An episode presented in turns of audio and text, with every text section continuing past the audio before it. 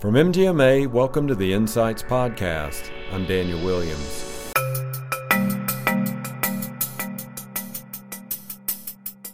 Read stuff that has nothing to do with your specialty. Go to meetings that have nothing to do with your specialty. Talk to people that don't look and smell and taste and look like you. That's just an example of how you practice this stuff. But you have to make it a habit. It's just like any change management. It's like quitting smoking. That's Arlen Meyers discussing how healthcare professionals can embrace a more entrepreneurial mindset. We'll hear more from Arlen on the true definition of innovation, the value of an MBA for medical professionals, and his role in the Society of Physician Entrepreneurs. But first, a word from our sponsors. Staffing a medical practice is no easy task, but it can be with the help of MGMA's Simple Guide to Hiring series. Christine Kalish, Penny Crow, and Sharon Jenchansky have teamed up on seven titles, all aimed to assist you in recruiting, hiring, and retaining the right staff for your practice. To purchase or preview any selections in the Simple Guide to Hiring series, search for Simple Guide at mgma.com slash store. Are you a healthcare professional who always has the bottom line in mind? Then you're not alone. Join others just like you at MGMA 20, the financial conference, March 5th through the 7th in Nashville, Tennessee. This industry leading conference is designed to arm medical professionals with the education and tools needed to run a more profitable and efficient practice. Whether you're a CFO, accountant, physician, consultant, or other related position, the Music City is where you'll want to be this spring. To learn more or take advantage of early bird registration, visit mgma.com slash tfc. The world is full of ideas, and that's especially true when it comes to shaping and improving the business of healthcare. But what exactly constitutes an idea, and how does it differ from an innovation, an improvement, or an invention? This week's guest, Arlen Meyers has given a great deal of thought to this question and many others related to healthcare entrepreneurship. Arlen is a professor, author, and the president and CEO of the Society of Physician Entrepreneurs. Arlen, thanks so much for joining the podcast today. Thanks for having me. You have a varied career. It touches healthcare, academia, entrepreneurship, uh, medical side, business side. So, I want you just in a nutshell tell our audience a little bit about that background and then where you got focused on healthcare innovation and then also providing guidance to physician entrepreneurs. Sure. So I uh, grew up in inner city Philadelphia and I had a pretty traditional medical education career track. Uh, I went to school back east and did a residency in otolaryngology, and then I got recruited to the University of Colorado straight out of my residency and that was in 1976. So that's a long time ago. But basically, I stayed in academic medicine as an academic ear, nose, and throat surgeon pretty much at the University of Colorado or major affiliates throughout my career. And during that time, uh, um, to make a long story short, uh, during my research and development sort of mandate as an academic, uh, myself and several other people were involved in the development of a device that optically detects head and neck cancer, particularly in the oral cavity, because that's what I was interested in. And without going through all the gory details, uh, what that taught me was that every doctor, scientist, engineer, health professional that I knew thought they had a good idea, including myself. Um, they had absolutely no idea what to do with that idea, including myself. And they weren't going to be taught what to do with it in, in their formal training, which was also the case with me. And so, again, the long and the short of it is during that, that that's the experience that sort of led me down this road because I didn't think any of that was right. And so, what I'm trying to do is work with others to is fill those gaps whether it's the Society of Physician Entrepreneurs, whether it's teaching in a business or at Anschutz Medical Campus or an academic medical center, whether it's consulting with companies, whether it's speaking, writing, etc. the headline is I'm trying to help people get their ideas to patients. Mm-hmm. Yeah, and ideas are really at the forefront or at the main focus of what you and I are going to be talking about and how to really how to bring those ideas to to the finish line because uh, as you and I both know people in general and people in healthcare specifically have a lot of ideas but so many of those ideas never reach fruition. We they aren't uh, realized and, and that's a shame often because there are a lot of great ideas that just either get abandoned for whatever reason and i did want to ask you about that why is that? What is the what is the main barrier or obstacle that keep people from seeing those ideas you know reach their their potential? Well that's a multi-layered question. Um, First of well, so let me just kind of lay it out at, at the higher level, and maybe we can drill down on some of the elements. But my view is that um, in order, first of all, there's a difference between an idea, an invention, an improvement, and an innovation. And lots of people call everything an innovation when they have no business doing that.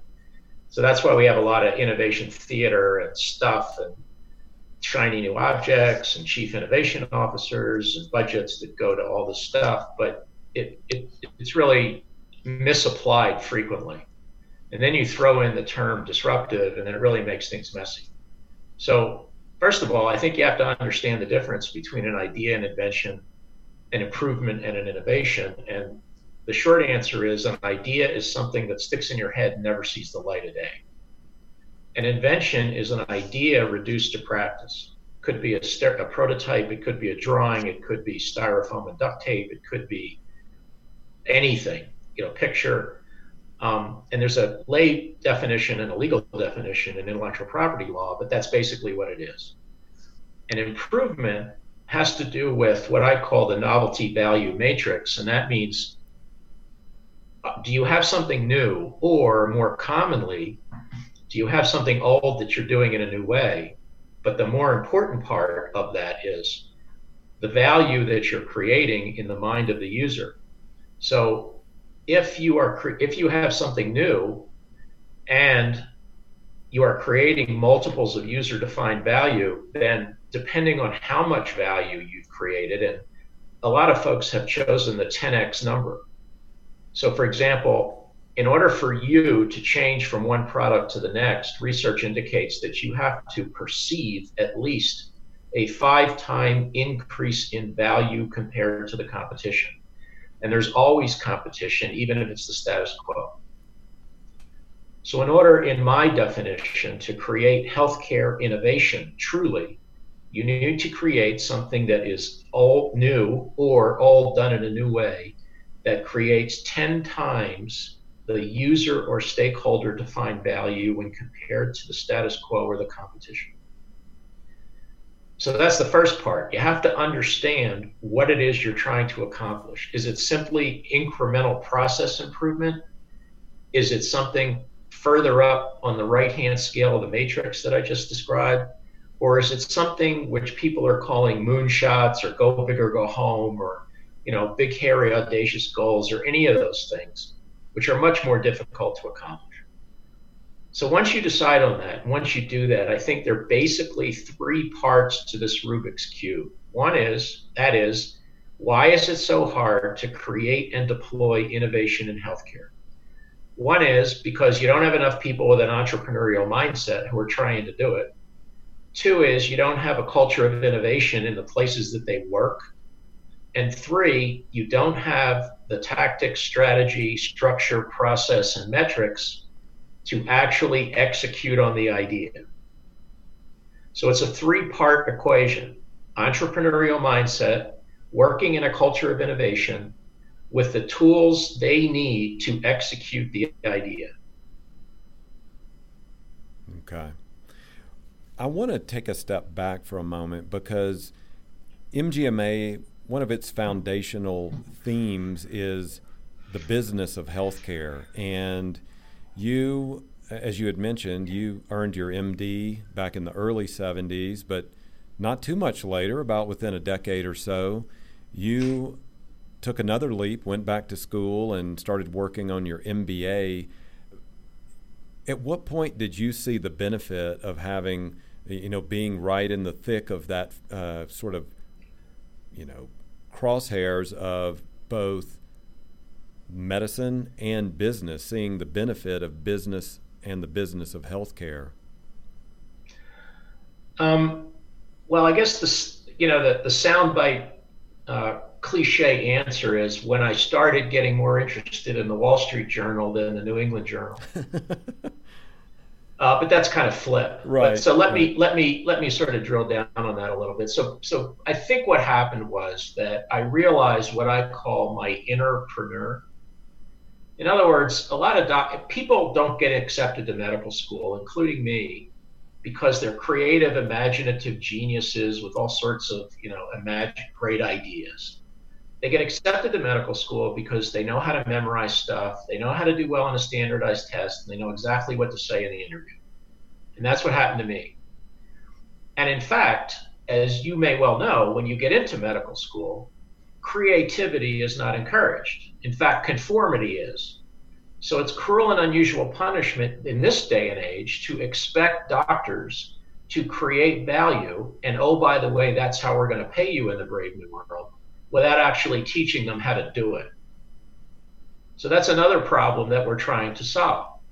So, specifically to your question, I had always been, I, I grew up, uh, my dad was a pharmacist. He had a retail drugstore. He was a professor in a pharmacy school so I had a, a, an upbringing around academia, around universities, around research, but I also, you know, one of my first jobs was in a farm was in his pharmacy in his little corner drugstore, and my first job, amongst others, was to pack gelatin capsules for filling prescriptions.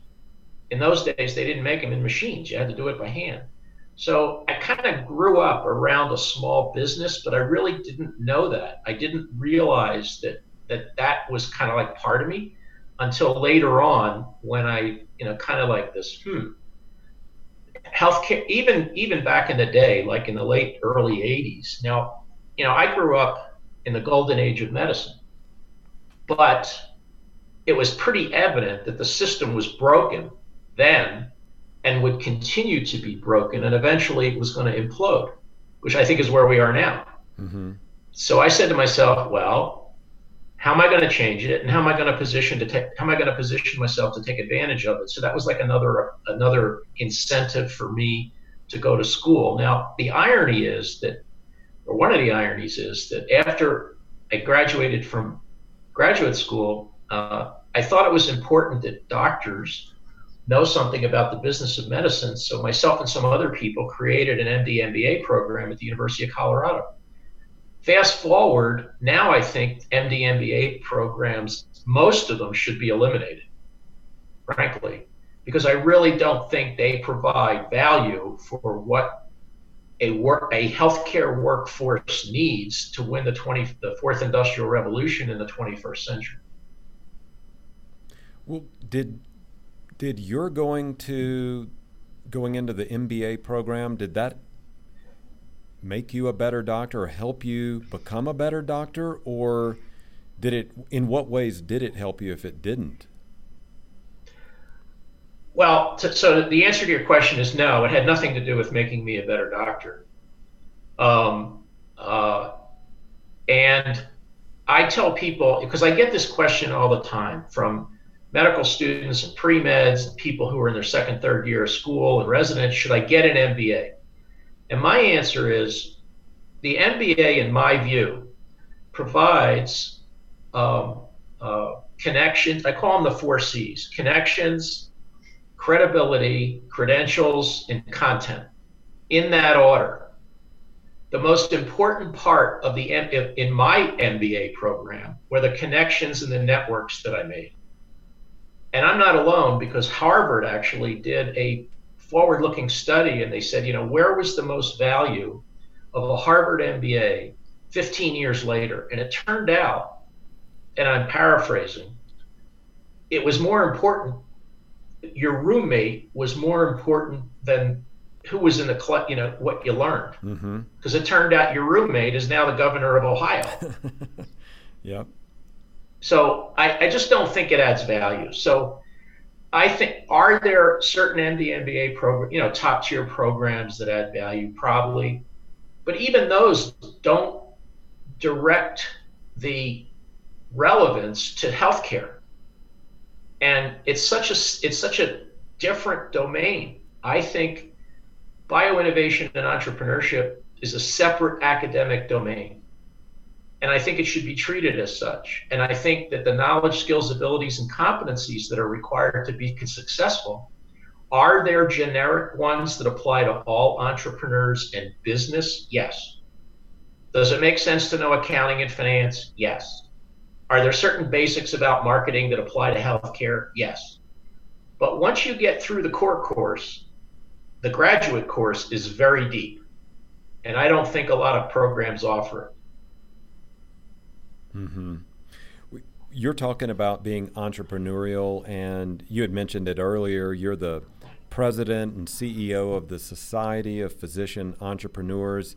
Let's talk about that for just a moment. What is your role there, and what's the primary goal for that organization? What are you trying to achieve? Sure. So, the Society of Physician Entrepreneurs is a nonprofit, global biomedical and clinical innovation and entrepreneurship network. Our mission is to help members get ideas to patients or to help someone who wants to get an idea to a patient.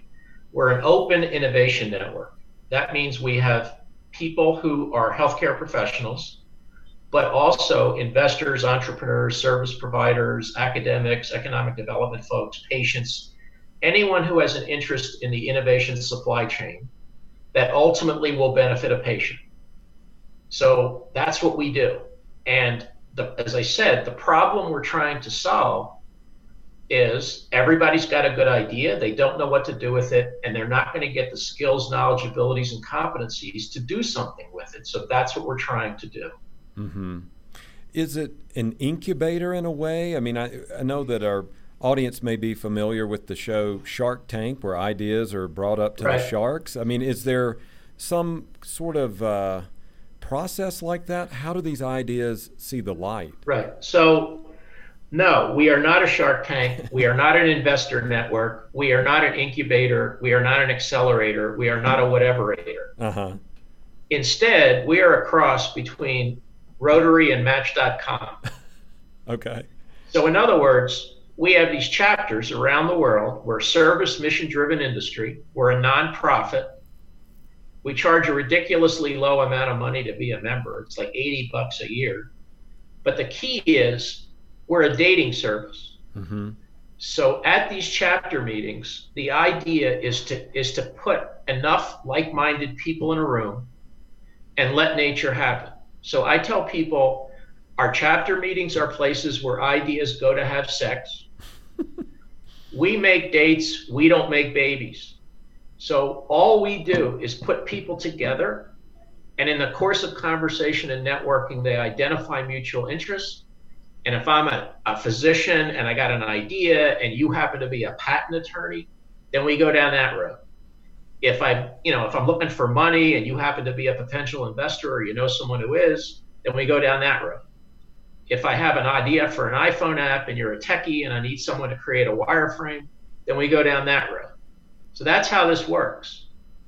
And it's amazingly efficient because what happens is people start connecting entrepreneurs are great connectors and, and networkers. And it's all about connecting dots. And that's another problem with doctors, which is they have very narrow networks. They don't talk to anybody outside of their specialty, let alone their profession.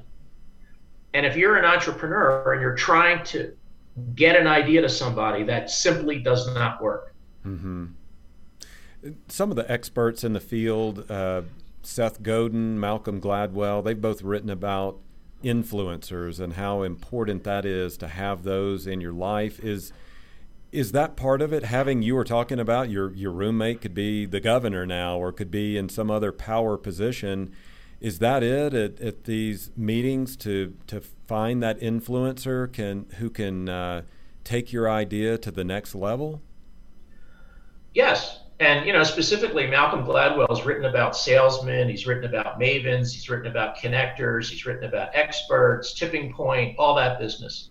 So you know I typically, so you asked me what's my role in the Society of Physician Entrepreneurs. Well, technically, I'm one of the co-founders and a president and CEO of the organization.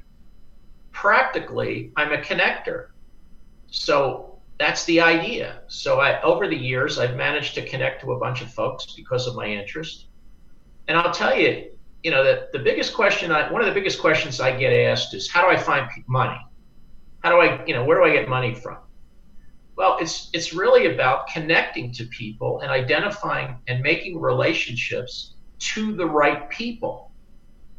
It's not a spray and pray endeavor. You have to f- figure out who it is you want to meet and make sure that person is in your network. It's strictly a relationship business. Hmm. In this organization, what's the demographic makeup of it? And demographic, I mean from a professional standpoint. What what's the breakdown percentage wise of who you might meet in these meetings? It depends on the chapter, but in general, the organization. I mean, we're talking about um, roughly five six thousand prospective or dues-paying members around the world. Um, the total addressable market in the United States is roughly 750,000 to 900,000 active docs, depending on which database you use as I said before, I think about 1% of those people have an entrepreneurial mindset. So 1% of 900,000 people is what? 9,000 people. So we're talking about a relatively small group of active practicing physicians. Now, again, we include all healthcare professionals mm-hmm. and we're around the world. So it's a much bigger number. But to answer your question, about half to 40% of the people are health professionals and the rest are non-healthcare professionals. Mm-hmm. techies entrepreneurs investors service providers those kinds of people. And that's exactly the way we want it because sick care cannot be fixed from inside. It needs those outside disruptors so to speak. I know that uh, we've had the Googles of the world, the Apples of the world are, are big examples of disruptors and outsiders who have come into healthcare. But who who are some of the other ones that you're talking about when you mention you need that outside help? Okay, so if you read a book called "Where to Do I Where Do Good Ideas Come From," um, one of the ways that's mentioned are what are called edge technologies. So what that means is that if you want to find medical innovation, you're not going to find it at a medical meeting. You're going to find it at the Consumer Electronics Show in Las Vegas. You're going to find it at an energy conference discussing why Africa is dark. You're going to find it at a fintech conference figuring out why blockchain is going to supposedly change the world and Maisie medicine. You're going to go learn it from aerospace, advanced manufacturing, tech, data and intelligence, video, entertainment, all those places are creating solutions to problems that beset sick care but have not been applied. And if you look at the the so-called innovations that everybody's all excited about, big data, analytics, business intelligence, that didn't come from sick care telemedicine, that didn't come from sick care. GPS, that didn't come from sick care. Remote sensing, that came from NASA. So, all of these things that are impacting medicine and everybody's getting all worked up about, that did not come from some doctor in a lab. It came from another industry. And the future changes of sick care are going to come from the same place. There's a place in, I mean, Denver is, was, and still is to some respects, the center of the cable industry. It's a long history, but it is. They have a place called Cable Labs. Cable Labs is a think tank trying to figure out where should cable position itself 10 years from now, five years from now. And guess where they're snooping around? Sick care. I think Comcast will, or, or Comcast like companies will be the next big service provider to sick care. There are more people watching television than snooping around on laptops or doing telemedicine. So it's those kinds of edge technologies where the innovations are going to happen. And again, part of the problem is scientists, engineers, and doctors have terrible networks. Yeah, let's put this in perspective for a moment for our listeners. As you know, the MGMA audience, we're practice administrators, we're physicians, we're other healthcare leaders and healthcare professionals. Why is this important to them? Why should they be interested in an entrepreneurial mindset and for this type of innovation? There's a number of reasons. I mean, practically, because if you don't innovate, it's unlikely that you will be successful in the future as a physician in a medical group practice. It's that simple. That your your revenue stream will dry up. You may get burned out or dissatisfied. Uh, you will not be able to deliver the mission that you signed up for, which basically was to help take care of patients at scale. And um, your organization will fail it's that simple.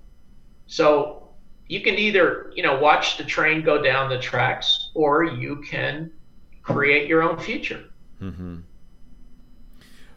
You had mentioned a, a really interesting statistic earlier that, as far as your research shows you, that about 1% of physicians have an entrepreneurial mindset. Does that translate to other healthcare professionals as well, or is that isolated to the physicians? No, I, I deal at the University of Colorado. I deal with uh, graduate students that are bioscientists, you know, in our MD PhD program or PhD or those in graduate school. I also deal with bioengineers and I deal with health professionals as well as MBAs, business students, uh, sometimes lawyer, legal law students, those kinds of folks. And the, the research, the survey research seems to indicate that, well, first of all, the level of entrepreneurship in the United States has been decreasing over the last 40 years. And, and that, as you say, well, what's the criteria for that? Well, businesses that have been in existence between three and five years, depending on who you read. And if you look at the statistics, entrepreneurship is slow, has slowed down in the United States. There's a number of reasons for that, but it has. Do, can you just elaborate on a couple of them? I mean, is it just because there are conglomerates that, that run everything? I mean, the mega companies, or it, why is that? I would think with all the uh, opportunity for building out apps and other technology that there would be even more, but why are there less? So, some of the reasons are consolidation and uh, fighting up against the big guys is getting harder and harder and harder.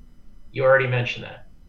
Uh, two is while it's true, it's never been cheaper to start a business, it's getting harder and harder to scale it. And one of my arguments is we don't need more accelerators.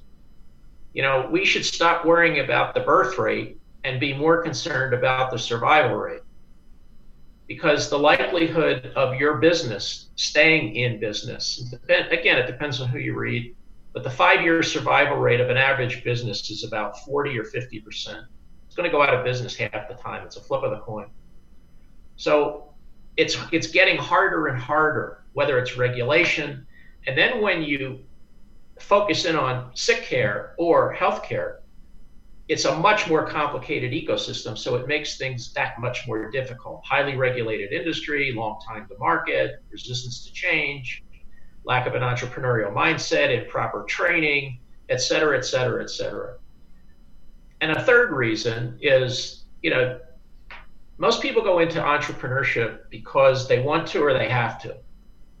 And most people have to when the economy is so lousy that they create small businesses well, now in the United States, things are chugging along, so you don't have to. I mean, you know, there's a war for talent. if you have the skills, you can pretty much find a job, although admittedly it's sometimes difficult. So, entrepreneurship by necessity is reflected in the numbers versus entrepreneurship because you want to, in pursuit of opportunity. Mm-hmm. So there's a there's a compare there's a relationship between the state of the economy and small business creation. Okay. You had mentioned an interesting term, entrepreneurial mindset. So if you don't mind just defining that for us and then providing some of the key characteristics of it. Sure. So, mindset refers to how you see the world. In other words, it's your frame of reference, it's the lenses that you see the world through. And some typical examples would be do you see a challenge or an opportunity? Do you see the destination or the journey? Are you optimistic or pessimistic? Um, are you a defender or an attacker? And so it really has to do with how you see the world. Now, there are other metal layers that surround the mindset thing it starts with mindset. Innovation starts with mindset because how you think is going to determine how you feel, which determines how you act. So if you don't think that way, it's unlikely you're going to be able to do anything about it. Then there's the layer of the personality. And people say, well, are there certain personalities that are suited to be entrepreneurs versus others? The answer is no. Anybody can do it. Generally, your personality is fixed in most domains by the time you're 15 or 16. Actually, recent evidence indicates that your personality does change as you age, but only in certain domains. By and large, you still keep the stripes on the tiger. And then you have entrepreneurial behaviors, which are manifestations of your personality and your mindset. So the behaviors have to do, there's multiple competencies and behaviors that have been described. I would refer the listeners to something called the Innovator DNA, which is written by the Harvard group, Clayton Christensen, a couple other people. And fundamentally, they did a research project. They talked to a bunch of successful entrepreneurs and they tried to figure out where were the commonalities. And they basically came up with five, and they called it the Innovator's DNA. So that had to do with five behaviors and thought processes questioning, associating, connecting, experimenting, and observing. And we can get into the details about each one of those, but again, there's a lot of literature out there about what is it about the mindsets of entrepreneurs? It's a nature nurture thing. I happen to think that the nurture part or the nature part which I just described as the entrepreneurial DNA, is about 15% of the equation. And the 85% is learning this stuff and what you have to do to execute. Mm-hmm. Yeah, that was the next question I was going to ask you about the whole nature nurture side of it. Like, are these characteristics taught? Are they hardwired? So you're saying that there is opportunity for people. So how can they Im- improve. You know, if you want to make your muscles bigger, you go lift weights. If you want to be more of an innovative thinker, have that innovative mindset, what do you do? What are those muscle building activities to grow that side of you? Um, so there's, I would cite three things. One, recognize that what got you to where you are now as a doctor will not get you to where you want to be as an entrepreneur. It's a totally different skill set. So, as my friend says, you have to come down off the mountain. I'm sorry, doctor, you don't know everything, and particularly when it comes to business. So, you have to be able to accept that you don't know what you don't know, identify your blind spots, and do stuff to fill them.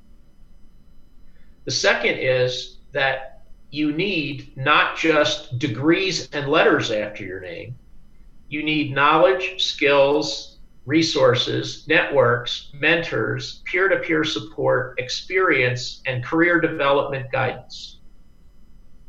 And if you don't have a personal development plan or a career development plan like that for entrepreneurship, it's unlikely that you're really going to make much of an impact. And the third is that, as I mentioned, these five characteristics of the entrepreneurial DNA questioning, associating, connecting, experimenting, and observing, there are ways that you can practice those. So, for example, one skill is in terms of observing, how do you see around corners? What do you need to do to see what's coming down the road and regret saying, gee, I, I wish I had seen that coming? So, how do you do that? Well, part of it is expand your networks get involved in, you know, build a, a LinkedIn site or a social media site and get outside of your box. Read stuff that has nothing to do with your specialty. Go to meetings that have nothing to do with your specialty. Talk to people that don't look and smell and taste and look like you. Diversity, equity, and inclusion issues. That's just an example of how you practice this stuff. But you have to make it a habit and in order to make it a habit, that means you have to do it a step at a time. You have to have triggers, you have to have behaviors, and you have to have rewards when you do it. It's just like any change management, it's like quitting smoking. So you have to develop entrepreneurial habits that translate into these things that we've been talking about. Mm-hmm. It's not easy. It's not easy. And this is a hard road.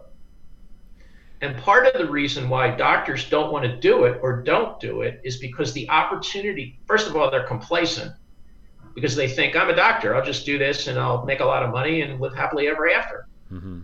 And the second is that um, they don't want to take the risk and the opportunity cost is too high. Yeah. Here's one question, though, with the whole thing. There is a huge commitment, and as you were saying, you got to you got to step off of the mountain. And not only that, but you've got to step outside of your own comfort zone to take a take a chance, basically. But here's the here's the difficult part with this. There's no shortage of studies on both physician and just healthcare in general burnout. And so people who might be listening right now might be going, "Well, my gosh, I'm already mm-hmm. maxed out at what I can handle." So besides just saying, you know, tighten up your shoelaces and go do it, what is the way someone who who wants to think outside the box and who wants to take a chance here, how do they manage time, manage energy, and manage just their work life balance to add one more thing to their schedule to become an entrepreneur and an innovator? So the first thing you need to do is you need to understand the definition of entrepreneurship. And we are not talking about creating a company. That is not the def- my definition of entrepreneurship. The definition is my definition, lots of them, the pursuit of opportunity under conditions of uncertainty with the goal of creating in this case, patient defined or stakeholder defined value through the deployment of innovation using a viable business model. So there's five parts to the to the definition. Now, if that's the definition, and let's just argue that we're going to accept that, creating a company is one way to do that. But it's very hard and time consuming, and it takes a, everything we've just talked about and courage. So, if you are trying to be a medical practice entrepreneur, you don't have to do the moonshot. You can do incremental things to deliver value to the patient through the deployment of innovation. And they're relatively simple things that you can do. Whether it's creating a, a favorable space that we used to call the waiting room. I mean, does that make sense to call it a waiting room? Instead, turn it into something, an education resource. And there's all kinds of people that are using kiosks and iPads and data interfaces so they don't have to do it on the EMR and et cetera, et cetera, et cetera. Um, they're very simple things that, you know, low tech solutions that you can deploy. Now, admittedly, are they going to change sick care to health care overnight? No. But if it's if you're just trying to make a difference, there are lots of things that you can do. But it takes a mindset. You can't keep just doing the same thing. Yeah. You know, I, I just read, for example, that it used to be that the biggest complaint patients had was it took too long to get an appointment, and when they got to the office, they had to wait forever for the doctor to see them. And they're sitting with the, you know, with their butt hanging out on the chair and all that. Mm-hmm. Now, the single biggest complaint, and the reason patients won't come back, is the waiting room is dirty. Now, cleaning the reception area, I wouldn't think would be a terribly high tech solution. But if you're really interested in patient as the consumer, that's what they're seeing. Mm-hmm. It's like the old joke about the outdated magazines. Yeah, yeah. There's just lots of stuff you can do. Yeah, that's one of the things that uh, I've thought about that as well. Is what do, what message does it send a patient if they sit down, they are waiting, they grab the magazine, and it's from three years ago. I know it's an old joke and an easy target, but if you think about the way our minds work, are you beginning to kind of kind of ratchet through a bunch of ideas like, well, if they're outdated with the magazines, are they outdated with the way that they treat the patient and, and work us through the whole system here? I mean, what what are your thoughts on that?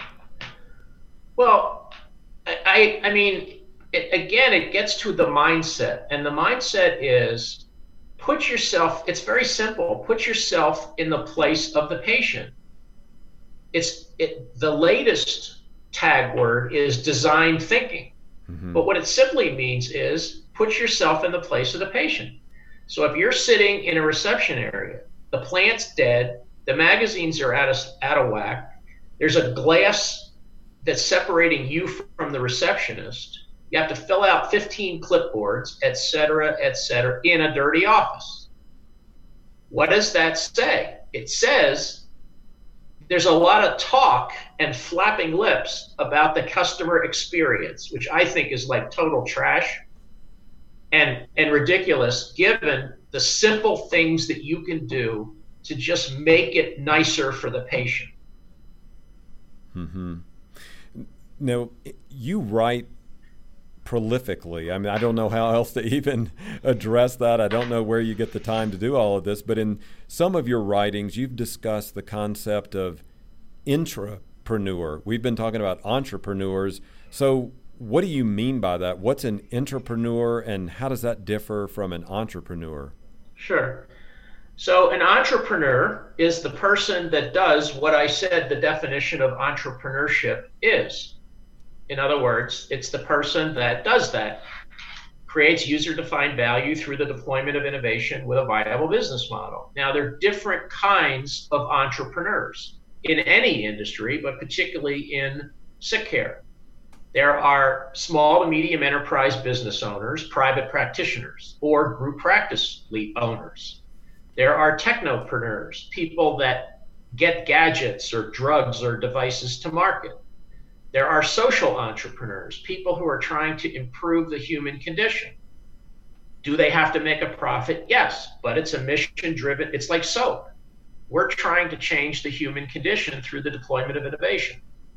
You could be an investor you could you could be what we call a philanthropreneur, somebody who is giving money to try to improve the human condition, whether it be to a nonprofit or an academic medical center. And finally, you could be an intrapreneur, which means, which has more relevance to your audience and to the increasing number of doctors that are employed now. You're trying to act like an you're an employee of an organization trying to act like an entrepreneur within the organization. That is, you're trying to deliver value to the beneficiary of your organization, which in this case is the patient, but also to your employer. And guess what happens if you don't do that? You get fired. Mm-hmm. You get a knock on the door that says, How come you're not doing this? How come you're not doing that? Where are all the RVUs? Here are the complaints from Press Ganey, blah, blah, blah, blah, blah. So you have to, that's what an intrapreneur is. And oh, incidentally, intrapreneurship is much harder than just being a technopreneur because not only do you have to deal with the problems of getting an idea to a patient, product market fit, business model, customer discovery, funding, all that stuff, but if you're an intrapreneur, you have to fight the corporate immune structure. And there are lots and lots of more people who want to see things exactly the way they are now than people who want to see them changed. So when you come up with an idea, the corporate immune system will flap their lips and say, Great, but guess what happens? You get squashed like a grape. Mm-hmm. Now, we've been talking so far a lot about the the theories and definitions of entrepreneurship and intrapreneurship. Um, on this show, we love specific real world examples as well. So, can you provide a, a couple of those for us to people who have come up with these ideas, but they've been nurtured and fostered and have seen the light and have been successful? Well, I I mean I work with a lot of different people, but I you know I just use myself as an example. That way I don't have to answer to anybody. it's it's um and I don't I'm gonna get hate mail or whatever. So right. you know when I when I was in private practice and I was for many years, and incidentally I also worked in a medical group, so I'm pretty familiar with what your audience experienced. Um, as an example, I was interested, as I said, I'm an ear, nose, and throat surgeon. I was interested in gadgets. I got involved in lasers, surgical lasers, way back when. Uh, we were one of the early folks that did surgical laser treatments for laryngeal lesions. And myself and some other people created an institute for laser surgery and medicine. Now, at the time, that was relatively new. And the whole point of it was exactly what it said to do research on this cutting edge technology, which a million years ago was a laser. Now it's some other shiny new object. But we incorporated it into the practice so it wasn't just us, me, doing surgery with a shiny new object. We were trying to understand the ins and outs of it and was it cost effective and what do you use it for? And we were publishing a lot of stuff. We had an education and research foundation. We were giving courses. We were producing a lot of content on in those days, not so much online, but in in seminars, workshops, etc. So that's an example of how you can, you know, leverage uh, innovative skills and supplement your practice at the same time, doing well by doing good. Yeah, I wanted to ask you this then. So, what can the medical world do to foster a more entrepreneurial entrepreneurial spirit in its educational opportunities. I know you've you've provided your opinion on just the traditional MBA programs and even the MD MBA programs, but what can be done then from an educational standpoint to bring these up and lift them up? In my view, we need to rethink medical education. It's time for a Flexner 2.0. And part of the problem is that we are not training people. We are not selecting, developing, promoting, and retaining healthcare workers to win the fourth industrial revolution. We're in a different era. We're, we're, and the way we select medical students, I think, is ridiculous. I think, for example, we should eliminate the med the MCAT. Uh, I think that there's too much bias in selection. I think that the curriculum is outdated. I think that the fact that there isn't a mandatory digital health course or something just the, in medical school is educational malpractice. I mean, right now, digital health is what we teach second year residents, and that means you got to learn all the usernames and passwords in six different hospitals so you can pull up the CBT for rounds the next morning. That's not my idea of digital health. So we need to rethink medical education. We need to rethink the learning objectives. We need to rethink the curriculum. And we need to create a talent pipeline. We need to get over credentialitis. You know, I tell people that I work at the Uni- University of Colorado, which is basically a state supported medical school. So that means I'm looking at three of the most change resistant industries in the United States higher ed, sick care, and government. It's a big ball to push up a hill. Mm-hmm. So there are no simple solutions. And when politicians talk about this, this, and that, you know, in a, in a 30 second soundbite, I understand why they're doing it, but it's not going to get us there. All we right. should spend more time fixing, worrying about fixing sick care. And by that, I mean translating sick care to health care than funding it. It doesn't make sense. I don't care how you fund it to throw good money after bad. Yeah, that's that is fascinating, and I appreciate you sharing those thoughts there. And I wanted to ask you just any final thoughts then on any tools or techniques that that our listeners can apply to their daily practice to become more innovative in their daily life. I know you mentioned some things as far as just the design of medical practice. Is there anything else you'd like to share just to sort of summarize these thoughts on an entrepreneurial mindset? Well, as I said, not everybody is cut out to do this. So I, I think the main thing is is this, you know, what is your objective? Um, what are you trying to do in your personal and professional life? And if you're dissatisfied or if you're grumpy or if you're burned out or if, if, if, then there are opportunities out there for you to help patients without seeing 25 or 30 of them a day for the rest of your career and being unhappy about it. So, the message that I'm trying to send is most of us went into this field to try to help patients. Seeing them face to face in your office, A, is an outmoded, outmoded business model. But secondly, there are lots of other ways to do that and to deliver value. So, to answer your question, look at your mindset. And if your mindset is not set to this, you have a couple choices.